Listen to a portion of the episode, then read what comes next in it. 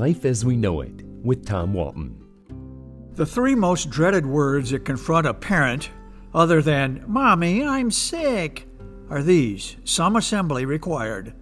We've all been there, usually on Christmas Eve or just ahead of a birthday, but eventually the frustrating chore of putting something together falls away as we age.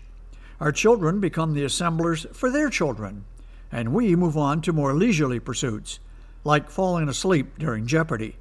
Or so I thought. Recently, we purchased a pair of bar stools for the dining counter in the kitchen. The two old stools they replaced had needed a one way ride to the landfill for some time now, so new ones made sense. But they came in two flat boxes, and you know what that means. I'll take impossible do it yourself projects for $200, Alex. I pulled out all the parts and spread them in a semicircle. The instructions informed me that the only tools I would need were pliers, a Phillips screwdriver, and a rubber mallet. I recognized legs A and B right away. So far, so good. then it got a little technical.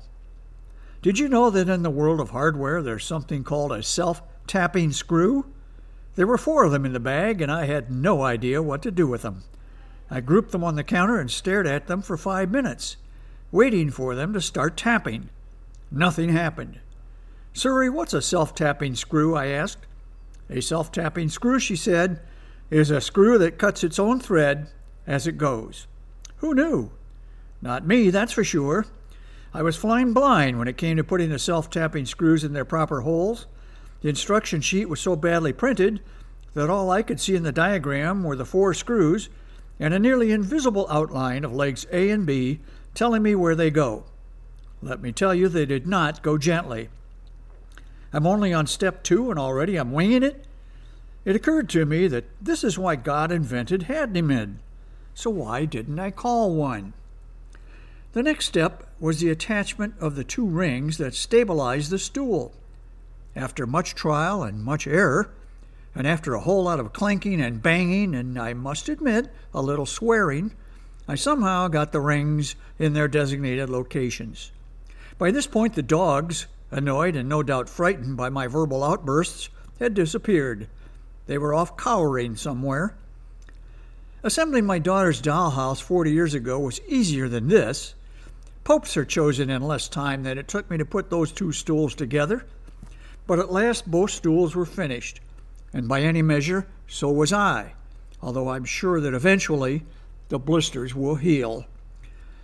It was time for the ultimate test. I sat down on one of the stools, gingerly at first, then with my full weight. I was sure the self tapping screws were going to finally start tapping and the whole thing would collapse. But no, it held. The old saying goes that if you sit a million monkeys down at a million typewriters, eventually they'll type the complete works of William Shakespeare. Somehow I doubt it, but what I had achieved was even more improbable. Let's stick with Shakespeare and call it The Taming of the Screw. Life as We Know It is written and hosted by Tom Walton and is a production of WGTE Public Media. Life as We Know It with Tom Walton can be heard on WGTE FM 91 every Monday afternoon during All Things Considered at 5:44 p.m. or hear past episodes at wgte.org/life.